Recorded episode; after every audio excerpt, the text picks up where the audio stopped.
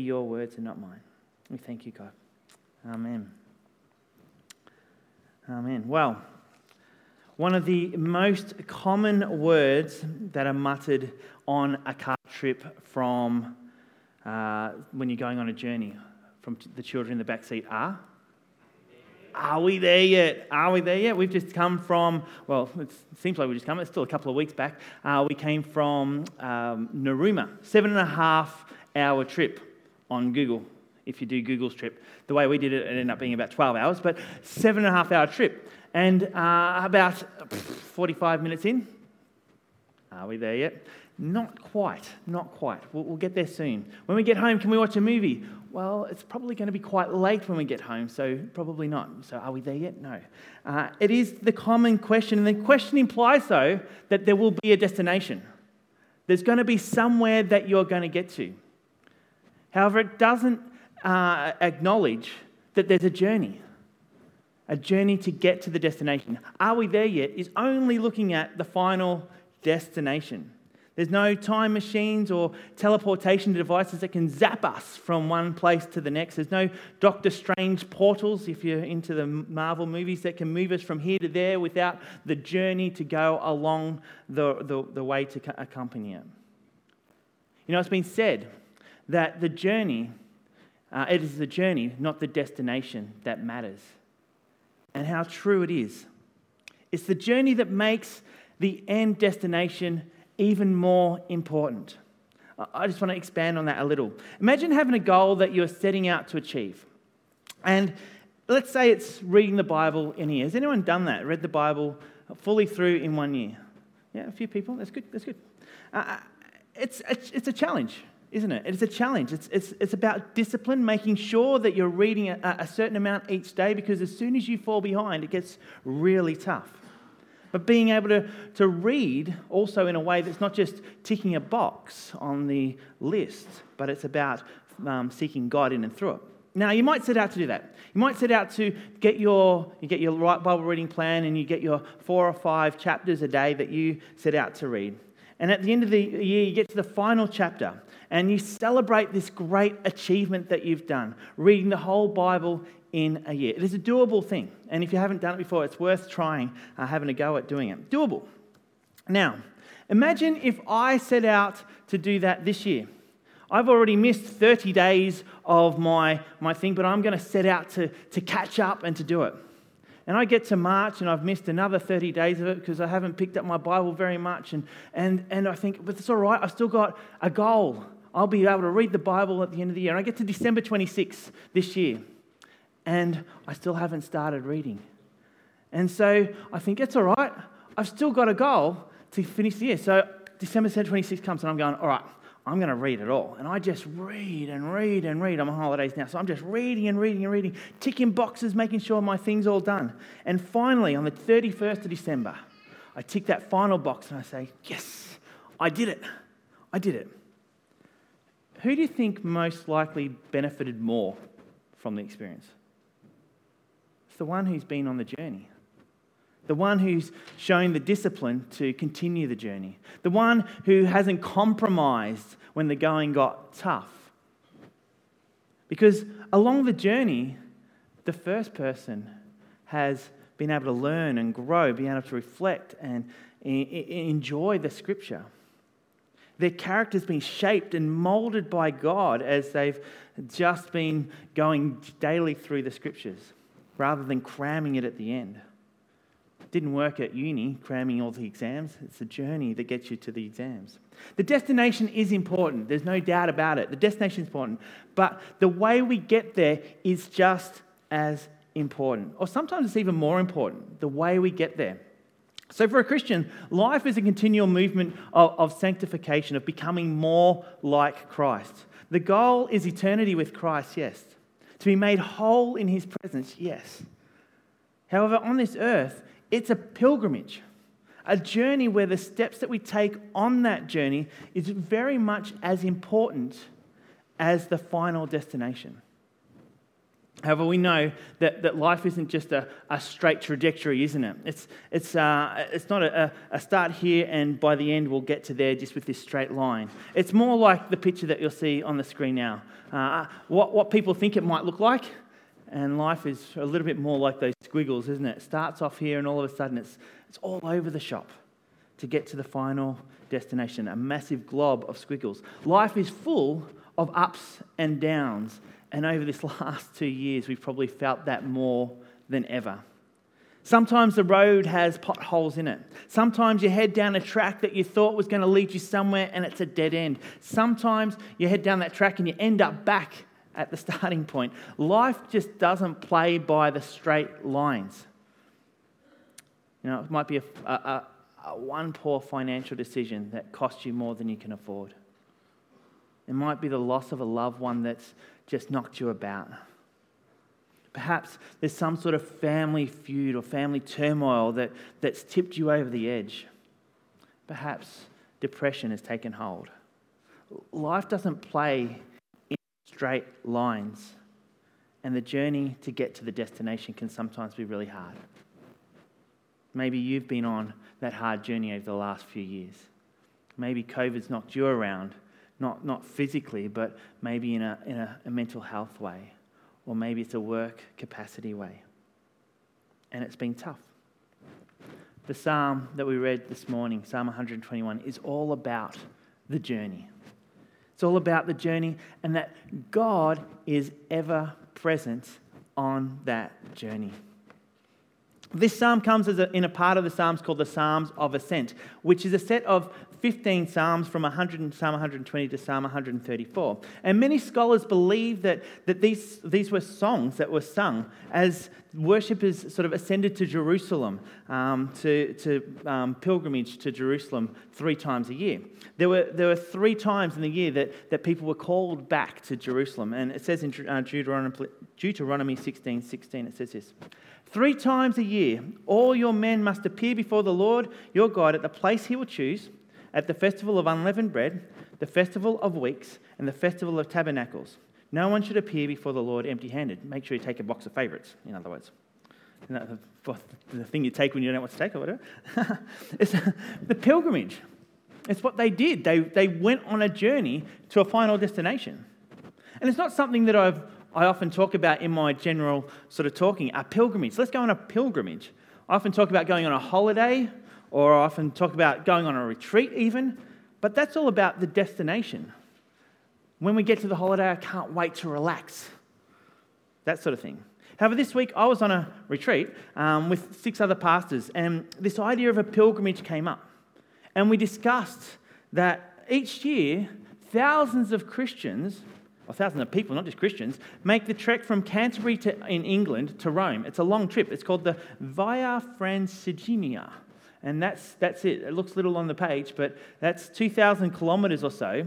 And it takes about three months. So if you've got three months to do a walk, that's one of the walks you can do. And, and they, you walk through, and there's all different places that you can stop and stay, and um, specific places that are set up just for people who are on the, the journey, the pilgrimage to, to Rome, to see where the apostles were, um, to the resting place of the apostles. And the journey, that line, is just as important as the destination. In fact, Pope Benedict XVI said this of a pilgrimage. He said, To go on a pilgrimage is not simply to visit a place to admire its treasures or nature, its art or history, because that's what we do on holiday, isn't it? We go and admire these things. We go and take happy snaps and we look back on them and say, That was a great trip. He says, But to go on a pilgrimage really means to step out of ourselves in order to encounter God where He has revealed Himself, where His grace has shone with particular splendor and produced rich fruits of conversion and holiness among those who believe. Isn't that a great sort of thought as you go on a journey? It's about this, this walking with God, opening yourself to what God's doing, encountering God along the road. The final destination is an achievement, but without the pilgrimage, it's nothing more than a place to take a holiday snap. So let's dive into Psalm 121. If you've got, if you got Psalm 121 open, it's probably a good idea. Um, use your phones, your Bibles, if you've memorized it, even better. I want us to, to imagine that we're going on a pilgrimage this morning through Psalm 121, going along these small, dusty roads into Jerusalem um, for one of the three yearly uh, festivals. And as we go, we sing this song. So, so I want us all to be prepared. We're going to sing Psalm 121. Are you ready for it? All right, ready. Just with, nah, just joking. We don't know what the, what the, the tune would have been or anything like that. Well, if you do know, just let us know. That'd be really good.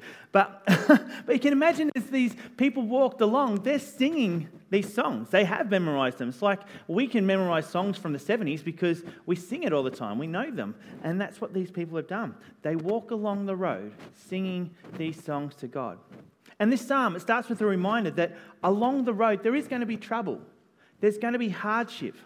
Along the journey, they look up and they see these great mountains. And the response to these mountains isn't, wow, let's take a happy snap. This is beautiful. It's actually, whoa, that's a mountain. It's right there. And the immediate question is, where's my help going to come from? That's what the response to seeing these mountains. See, I love seeing mountains. I remember being on a bus traveling through the Swiss Alps when I lived in, in England, and, and they were immense. They were so big. You drive through, and this, this bus, who, which you think is big, is just so insignificantly small when you drive through this, this, this amazing mountains. I was awestruck, but I was also daunted because it just engulfs you. Has anyone ever been through sort of the Alps? It's just incredible, isn't it? It's an amazing experience. And the psalmist seems to give us this same impression. It says, I'm looking at this mountain. Where is my help coming from? The mountains seem to be a threat for the pilgrim on the road. Some scholars believe that they could re- represent the location of the, the high places in which other gods were worshipped. The Old Testament actually talks of the, uh, the high places that were dedicated to the gods of that people group. Mount Olympus was dedicated to the god Olympus, God small g. When the Israelites entered the promised land, they were told to destroy the high places. All the idols and images of the Canaanite people were to be destroyed. They were told not to worship at the high places. So that as the pilgrims moved towards Jerusalem, these surrounding mountains were ominous to them. Maybe they were more than a, a landmark of beauty, but a, a memory of what the high places of their past were. And they cry out, Where does my help come from? I wonder if over this last year or so you've been looking at the mountains around you, metaphorically speaking, and asking the same question where does my help come from? It's tough. There's been many mountains and many peaks that have just been hanging over us. COVID still creates so many issues. So many people in our community still isolating that, that we haven't got the people back that, that maybe we had a couple of years ago. It's brought a loss of community, a loss of work, a loss of family, there's many people in financial hurt. The mountains loom large. And I don't blame you for asking the same question that the psalmist is asking Where does my help come from?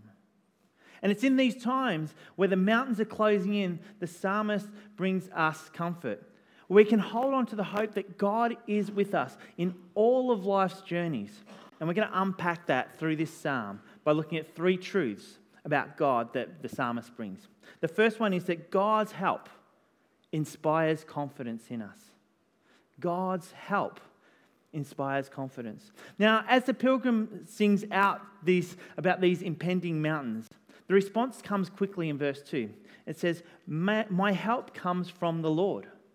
He knows where it's coming from, the maker of heaven and earth. The help for the weary traveler comes from God who, who made those mountains that are standing in front of him. Notice that, that the, the psalm says you, don't, you, don't, you shouldn't fear at all. It doesn't squash the fears. The psalm, do, psalm doesn't say that, that fear and doubt are invalid because our fears can be very valid. Rather, there's this sound acknowledgement that God is there to help. Yesterday morning, uh, we had a, a, a, leadership retreat. Our deacons and um, pastors uh, came here from had a day together, which was wonderful. But we, we took off, off up the mountain. We sort of drove to Burke's Lookout. And I don't know if you know Burke's Lookout. If you go out the church, it was covered this morning, but um, on the hill there's a, a big sort of um, spire, I suppose it is, a tower. Burke's Lookout's right there. You sort of go up the hill and, and you can actually see there. And my, my hope was that we'd go up the hill. And when, when I stepped out of the church, I could see the, the tower. I thought, this is going to be great. We're going to look out the hill and we're going to look over the area. so we get up the hill, and, uh, and this is the view that we got. If we can go to the next slide. Thanks, Tim. we couldn't see anything. It was so foggy. Um, this fog had covered everything. So when we first got there, we could see maybe just a couple of the houses just right down below us. And by the end of our time there, we could see nothing. So we took a photo of us overlooking the church and the community. But anyway, we stayed there and looked into the nothingness for about 15 minutes. And I asked each, each of our leaders to, to listen to God at that time. I was going to say, that looks like a band cover photo, doesn't it? That's our, that's our leadership. It's like, we're the next big thing. From the top of the mountain, we looked into this nothingness, and the overwhelming theme that came back was that whilst we can't see below, God can, and God does.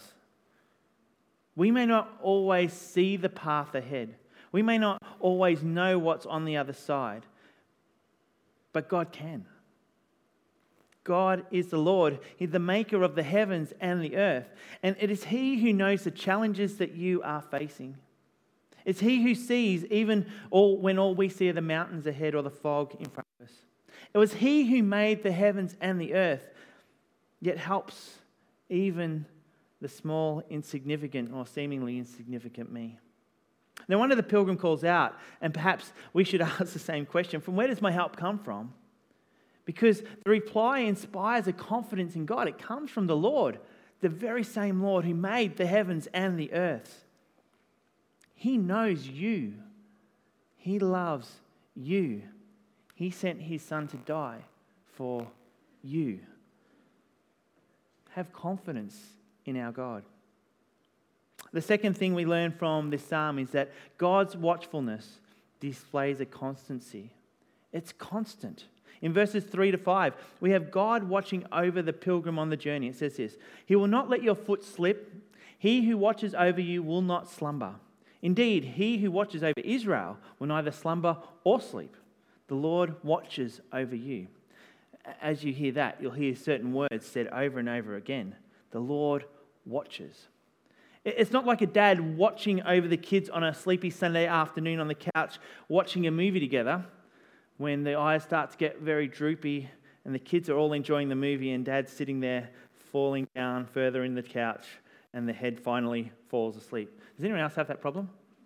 Uh, maybe it's just me. I thought it was a rite of passage, uh, an unwritten rite of passage that uh, goes silently down from father to father. That Sunday afternoon watching movies ended up being Sunday night afternoon naps, but uh, maybe not. Maybe it's just my family. um, our Heavenly Father watches over us in a different way. Our Heavenly Father watches over the pilgrim and won't let the foot slip. I have that image that, that God's sort of there, just going, Oh, I see that rock coming. Oh, I'm just going to put it there. Oh, yeah, keep walking, keep walking. Oh, that's a slippery one. We're just going to move you. That image of God is watching your every step. God preparing to readjust for you. And God watches without any sleep. In fact, three times in those verses it's reiterated that God is watchful, and He's watchful without sleep or slumber. He's not like this little guy here.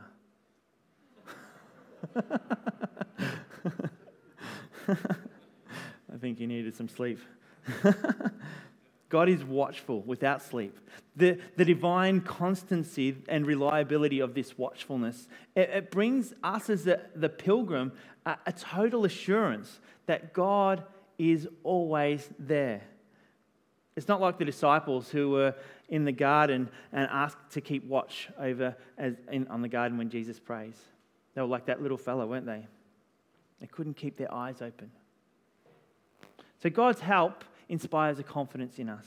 God's watchfulness displays his divine constancy for us. And the third thing is God's protection is totally thorough.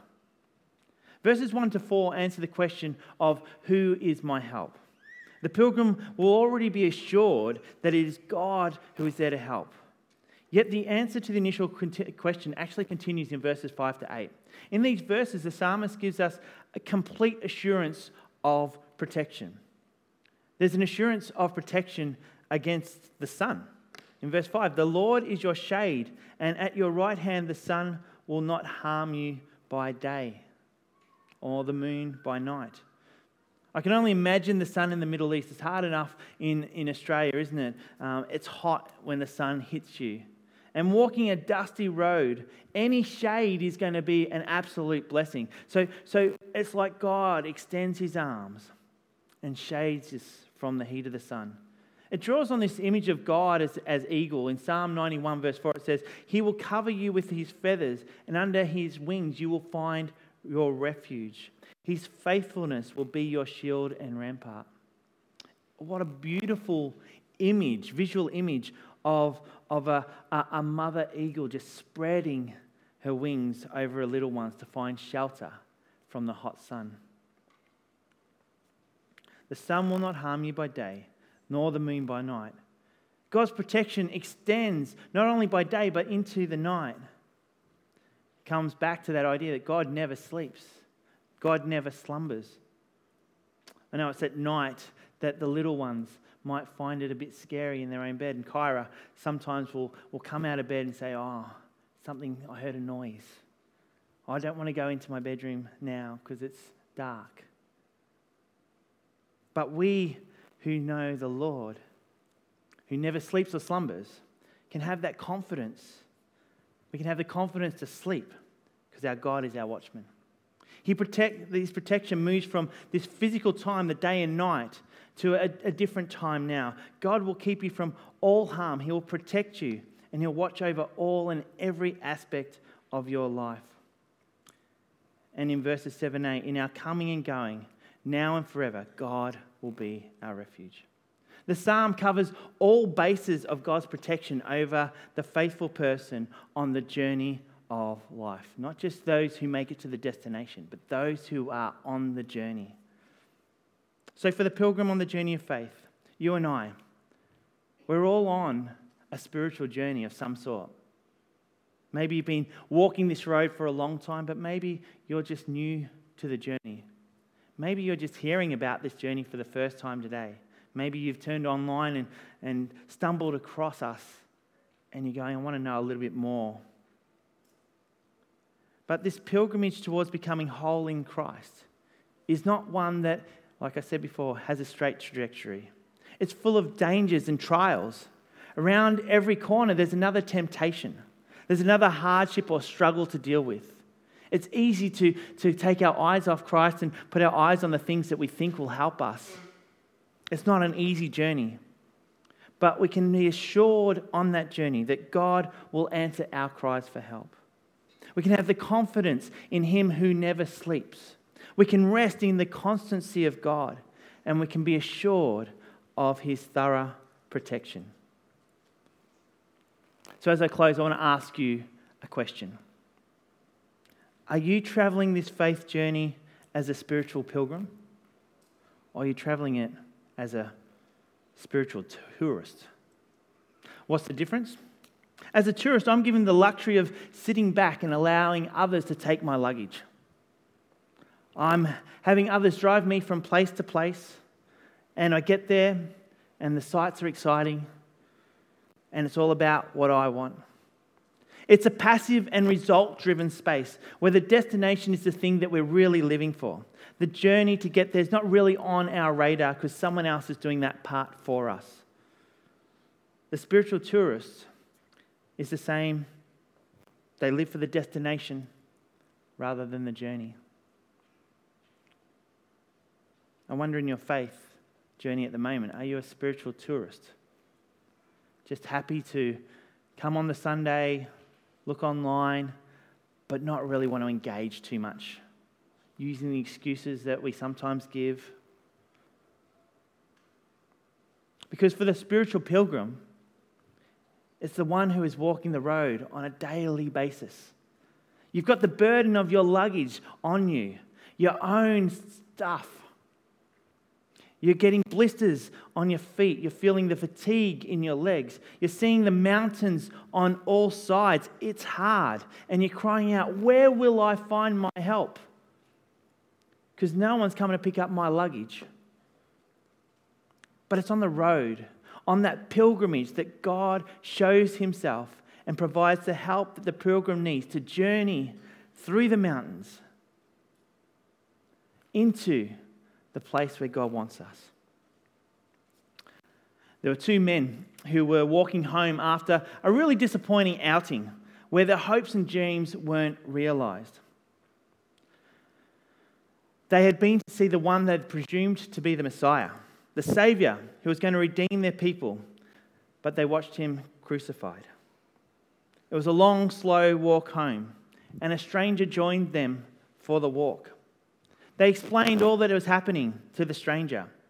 And for the rest of the journey, the stranger explained all the scriptures that pointed to why this would be the Messiah. When they made it home, they said, We need to know more. And they asked him to stay with them, not realizing who this stranger was until he broke some bread. That journey along the Emmaus Road was necessary. I wonder if they'd call it the Uber equivalent of those times back home, whether they would have seen who Christ was in front of them. Because their response to having their eyes open was this. They asked each other, this is in Luke 24 32, they asked each other, Were not our hearts burning within us while he talked with us on the road and opened the scriptures to us? They knew something was going on on the journey. God was revealing himself to them on the journey. They needed that long walk home to listen to the words of Christ. So when they finally got to their destination, they were ready for that revelation. In 2022, I'd love for us as a church, whether you're here physically or whether you're at home, to be a church of pilgrims, taking the journey of faithful, daily, Christ like living in the assurance that God's goodness and grace is here for you. We can keep an eye on the destination, but we're not bypassing the way to get there. Because the spiritual journey is as important as getting to the final destination. Let me pray. Our Lord and God, we give you thanks for your word. We give you thanks for this psalm that encourages us, that gives us hope for our future.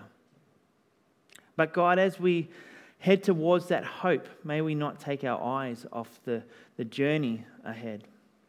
May we look around and see what you are doing in the midst of, of our journey. That God, you are looking out for us through the trials and the hardships. You are ever present, never leaving nor forsaking us. So, God, we give you thanks for your word. Encourage us to walk well.